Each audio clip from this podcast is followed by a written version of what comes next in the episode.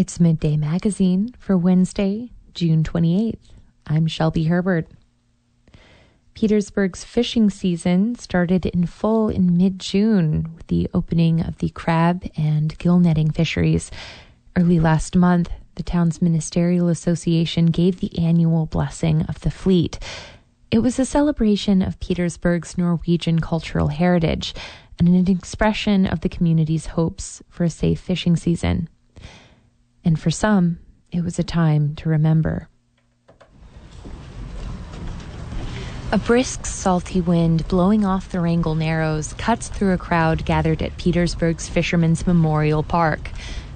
Pastor Lee Correo of Petersburg's First Baptist Church is listing off the names of the community's fishing fleet. Dawn, Alaskan Girl, Alavia, Aleutian Dream, Aleutian Spirit, American Patriot, Angelette. This is part of a centuries old tradition Arctic intended Dawn, to protect sailors from the dangers of the Aurora. sea. In the shelter and warmth of the nearby Sons of Norway Hall, Sally Dwyer is preparing food for the attendees. She's the president of the Sons of Norway, but she goes by a few other titles around town. Well, I think you could call me a Petersburg social dictator or rabble rouser. I do sign off as social dictator quite a bit because I'm kind of bossy. Dwyer's smorgasbord includes traditional Norwegian snacks like waffler. I've done three different toppings. I did Gjetost, which is brown goat cheese. I did American cheese, which we nicely call plastic cheese because it's wrapped in plastic.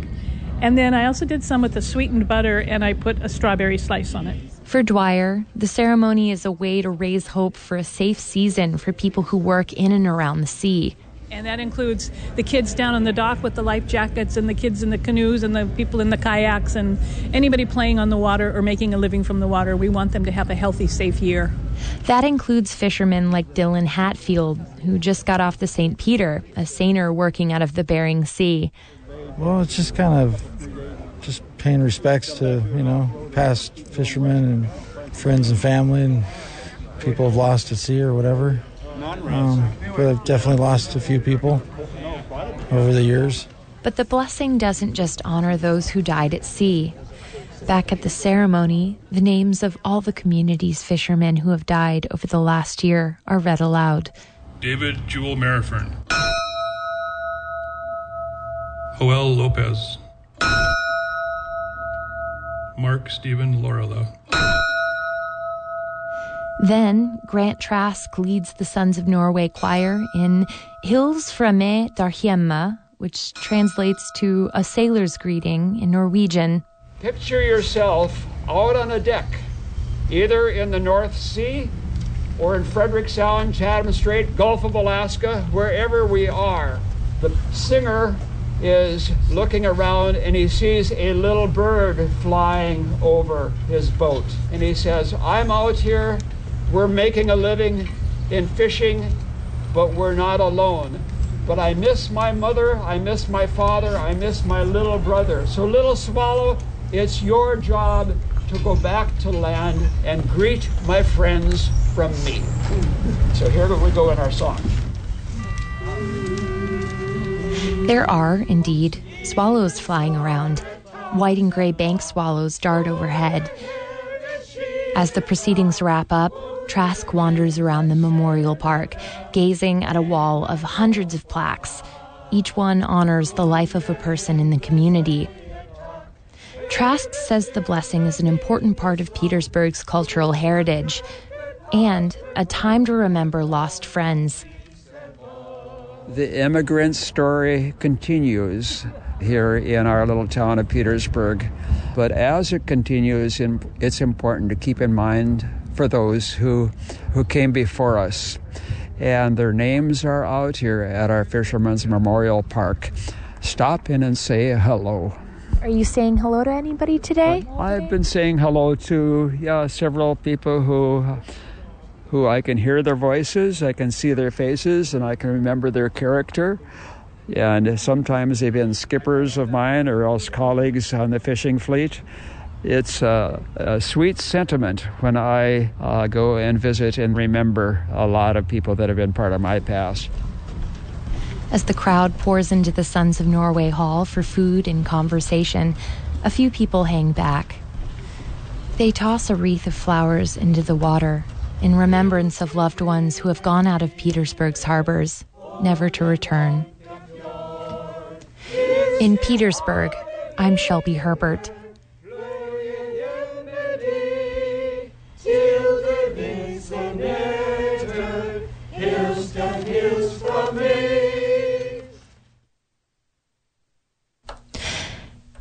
Internet providers in Alaska say federal money coming into the state, including over a billion dollars announced by the Department of Commerce on Monday, will go a long way towards helping rural communities bridge the digital divide. This comes as Northwest and North Slope communities still struggle with the fallout of a severed fiber optic cable in the Beaufort Sea. Kelly Williams, CEO of OTZ Telephone Co-op in Kotzebue, says federal funding from a previous grant is going towards construction of a network connecting Kotzebue to a fiber optic cable along the Dalton Highway. During a discussion on Talk of Alaska yesterday, Williams said he expects that to raise speed, lower costs, and provide a much needed backup system what that will do is bring that redundancy, close that loop, so to speak, so that if the cable was ever cut again, we could bring, you know, backup capacity from the Dalton Highway all the way to all of our villages and to Kotzebue. As as well as if it went the other way, do the same thing, or if we lost a link in the middle of that network, feed from both directions. The funding for that project is just $30 million of the billions coming into the state for broadband infrastructure. Williams said he's cautiously optimistic about the prospects of internet build out in Alaska, but he says it's important to make sure the money goes to the right communities. There's a tremendous amount of funding. You know, and it's it's really our job, and I say our, I mean everyone who's in a, a leadership position is to keep our eye on that and try to ensure that those go to the right places and the places that need it the most. I think that's a really important thing, and we have to be vocal about it. Williams added that he expects to see more conversations over whether internet broadband is a utility and a necessity or a service in regulatory bodies like the FCC in the coming years. The outcome there could dramatically affect the way internet service is handled at every level of government. After two weekends of fishing, John Fernan won Wrangell's 2023 King Salmon Derby with a 42 and a half pound fish caught near Point Ward on June 25th. It was one of only fish, 15 fish entered in this king, year's King Salmon Derby, according to Wrangell's Chamber of Commerce, which puts on the event. Fernan will win an $800 grand prize. The leader after the first weekend, Mark Soderberg, will win $400 for his 30 pound king caught near Berg Bay on June 17th. And a 27 pound king caught by Neil Soderberg near Kindergarten Bay takes third place and a $200 grand, a $200 prize. On the kids ladder, Lily Stearns will take home the $100 first prize for a 22 and a half pound king caught near Turn Island. Mariah Mort comes in second with a 15.8 pound king caught near Nemo. And Carsey Christian is third with an 11.4 pound king caught near Bend. Wrangell's King Salmon Derby this year was a pared down affair compared to years past. There were fewer fishing days, fewer weigh stations, and much smaller prizes. Wrangell's Chamber of Commerce will hold an award ceremony at 6 p.m. on July 7th at the downtown pavilion on Wrangell's Front Street. Ketchikan's only 24 7 homeless shelter is in the center of downtown, surrounded by popular tourist spots, homes, and businesses. During recent city council meetings, several people who live and work in the area have turned up to speak about how they feel affected by their shelter, the shelter's users, who they say participate in alleged dangerous or illegal behavior on a main walkway. In the second of a two part series, Reagan Miller reports that the City Council wants to discuss a variety of ideas for change.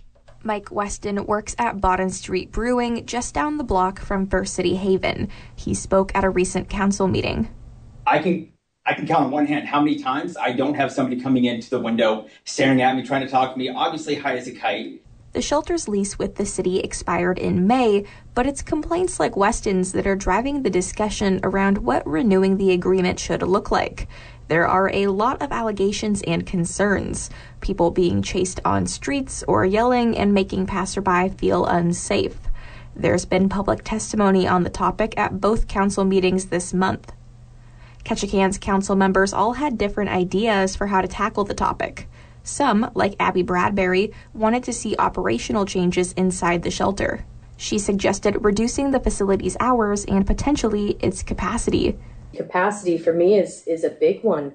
Um, I understand we have a lot of people who um, are needing the services right now, but um, there is a limit to what you know a shelter that square footage should be housing in there. There is a limit. There is an appropriate humanitarian number or you know square foot for people. Reducing capacity is one thing that staff at the shelter say would cause a real problem and could make people more aggressive as they vie for help. Council member Lallette Kistler said allowing fewer people in would only fuel what others are complaining about unwanted behavior on the streets. And it's the same same thing that's happening with the people that are being pushed out of the shelter because they're causing problems is that they're going and they're sleeping on people's doorways. I mean, where are these people going to sleep? Other ideas that were tossed around dealt with making changes outside of the building, putting up a barricade around the sidewalk, or organizing a neighborhood watch in the area. Councilmember Riley Gass said he was happy with the services provided inside the shelter, but outside is different. I think one small, solid step in the right direction would be to really put an emphasis on that small area between the building and the sidewalk.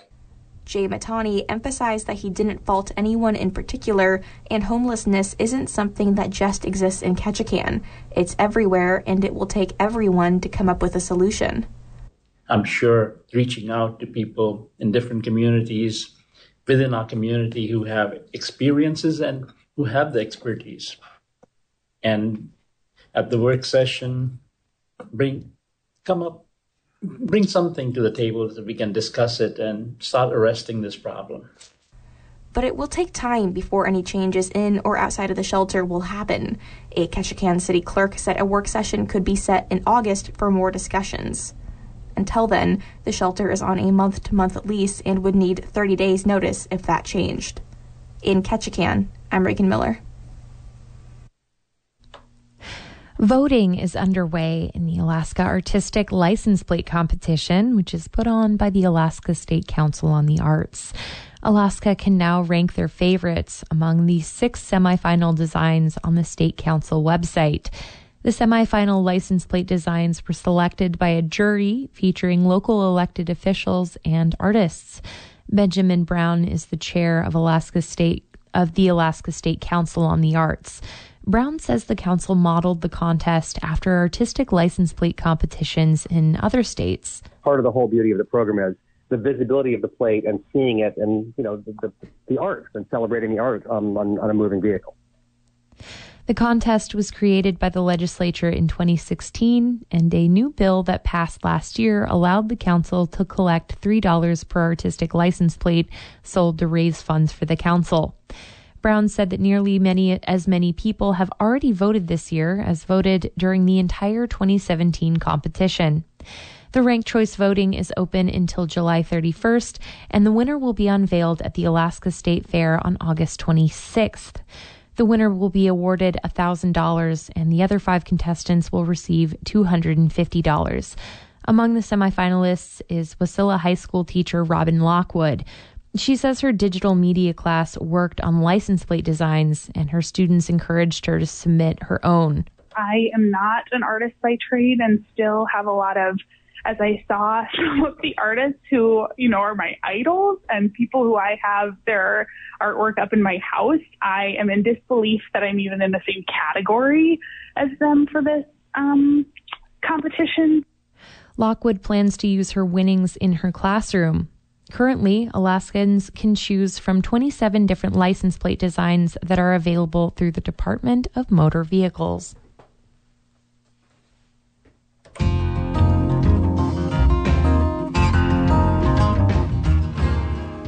For KFSK, I'm Shelby Herbert.